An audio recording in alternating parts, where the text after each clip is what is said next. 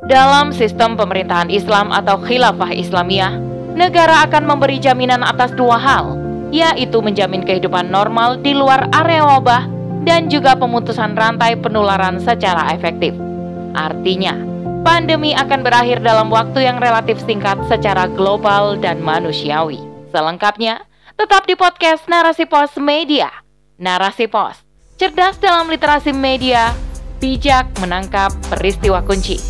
Bersama saya Dewi Nasya, inilah rubrik opini dengan judul Menakar ulang arah kebijakan pemerintah terkait gelombang ketiga pandemi COVID-19K oleh Rahmiani Tiflandscape. Memasuki tahun 2022, sepertinya pandemi masih akan terus berlanjut, khususnya di negeri tercinta Indonesia.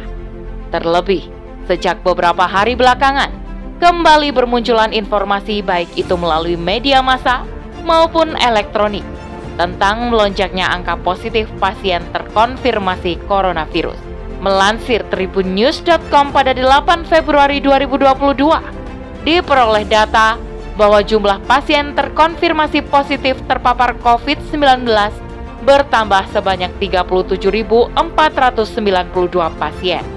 Dengan demikian, total keseluruhan pasien terkonfirmasi virus corona hingga Selasa ini menjadi 4.580.093 orang. Sayangnya, pemerintah lagi-lagi belum mengambil langkah yang tepat dalam penanggulangannya. Bukannya fokus pada penanggulangan utama, yaitu dengan menutup semua akses baik dari luar maupun dalam negeri, pemerintah justru menetapkan kembali kebijakan yang dinilai merugikan umat Islam. Sebagaimana pernyataan Menteri Agama Yakut Kolil Kaumas yang telah mengeluarkan surat edaran terbaru berkaitan dengan pelaksanaan peribadatan di rumah ibadah. Menurutnya, rumah ibadah perlu untuk memperketat prokes di tengah kembali melonjaknya kasus COVID-19, terlebih setelah varian baru Omikron bermunculan. Hal tersebut pun turut diaminkan oleh Majelis Ulama Indonesia serta pemuka agama. Kebijakan tersebut diatur dalam surat edaran nomor SE.04 tahun 2022 tentang pelaksanaan kegiatan peribadatan atau keagamaan di tempat ibadah pada masa PPKM level 3, level 2, dan level 1 COVID-19. Optimalisasi posko penanganan COVID-19 di tingkat desa dan kelurahan, serta penerapan protokol kesehatan 5M. Sudah menjadi rahasia umum ketika melihat berbagai kebijakan pemerintah sepanjang awal pandemi hingga hari ini yang terus-menerus serba inkonsisten. Pertama, pemerintah senantiasa menyampaikan kepada masyarakat agar wajib melaksanakan protokol kesehatan. Pun, menghindari kerumunan karena penyebaran virus corona varian Omicron semakin meningkat. Sayang, kenyataannya justru bertolak belakang. Pemerintah sendiri yang mencontohkan pelanggaran terhadap protokol kesehatan dengan adanya kerumunan saat kegiatan-kegiatan kenegaraan. Buktinya, beberapa waktu lalu ketika Presiden Jokowi mengunjungi Danau Toba, Sumatera Utara. Tak tanggung-tanggung, pengamat politik Ujang Komarudin ikut berkomentar. Katanya, rakyat butuh contoh yang baik dari para elit pejabat. Tak hanya sekedar imbauan, tapi juga selaras dengan perilakunya. Kedua, terbukti pemerintah telah gagal dalam merumuskan secara tepat bagaimana upaya dalam menghadapi gelombang ketiga COVID-19. Data hingga hari Selasa yakni pada 7 Februari 2022, terus terjadi penambahan kasus positif COVID-19 sebanyak 4.580.093. Ibarat berada dalam medan pertempuran, tapi tak cukup amunisi persenjataan, baik itu dari sisi pencegahan maupun penanganan. Sebaliknya, pemerintah terkesan abai terhadap masukan yang diberikan para pakar kesehatan. Dengan demikian, publik menjadi rancu terhadap kebijakan yang ditetapkan oleh penguasa. Sehingga ujung-ujungnya, masyarakat pun kian apatis dan tak peduli terhadap protokol kesehatan. Ketiga, menilik berbagai kasus terkait pelanggaran prokes di antaranya kasus kerumunan yang dilakukan oleh Mall Festival Citylink dalam perayaan Imlek. Alih-alih menjatuhkan hukuman yang tegas, pemerintah justru menerbitkan surat edaran menang terkait pengaturan pelaksanaan peribadatan khususnya bagi umat Islam. Padahal, jika dari awal pandemi ditangani dengan baik, maka sudah barang tentu tidak akan berlarut-larut. Jelas, terlihat adanya kesalahan pemerintah dalam menetapkan formula jitu sebagai upaya penanggulangan pandemi COVID-19. Terlebih, ketika gelombang ketiga sudah di depan mata, imbasnya masyarakat pun semakin tidak patuh pada pelaksanaan protokol kesehatan.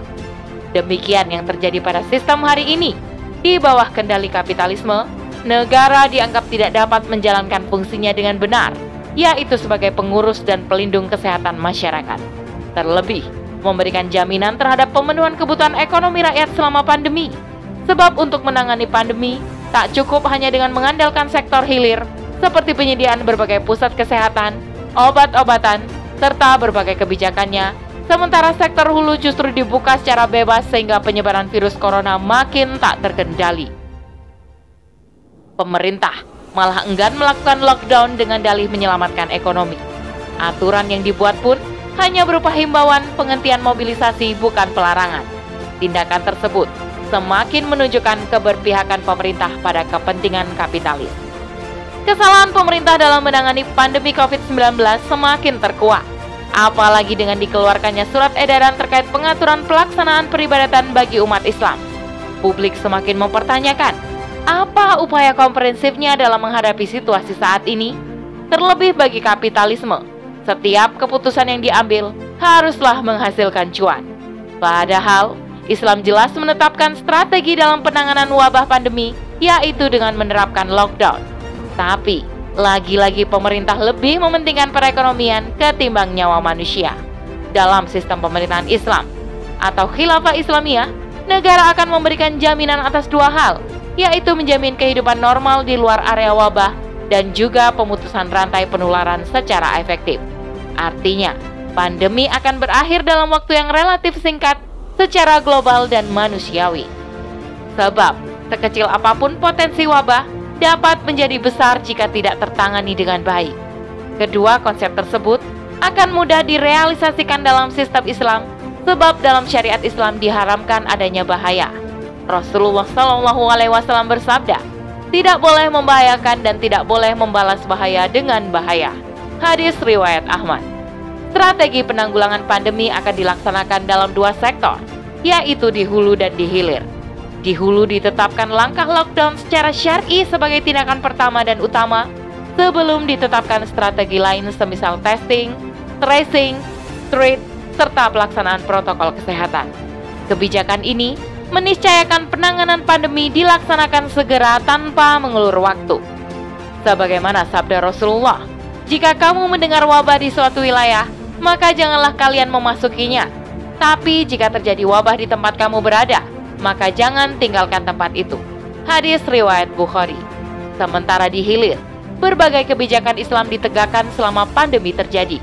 Di antaranya adalah tersedianya pelayanan kesehatan secara gratis serta berkualitas bagi setiap warga masyarakat dalam negara khilafah tanpa memandang status sosial ataupun agamanya. Negara pun hadir sebagai pengurus urusan kehidupan masyarakat seperti sabda Rasulullah, imam atau khalifah adalah pengurus dan ia bertanggung jawab terhadap rakyat yang diurusnya. Hadis riwayat Muslim dan Ahmad. Artinya, negara berperan sentral dalam penanggulangan pandemi, menjamin ketersediaan fasilitas kesehatan secara memadai, dana yang mencukupi, laboratorium diagnostik, kemudian sumber daya manusia dalam bidang kesehatan, lembaga riset, serta industri alat kesehatan dan juga farmasi.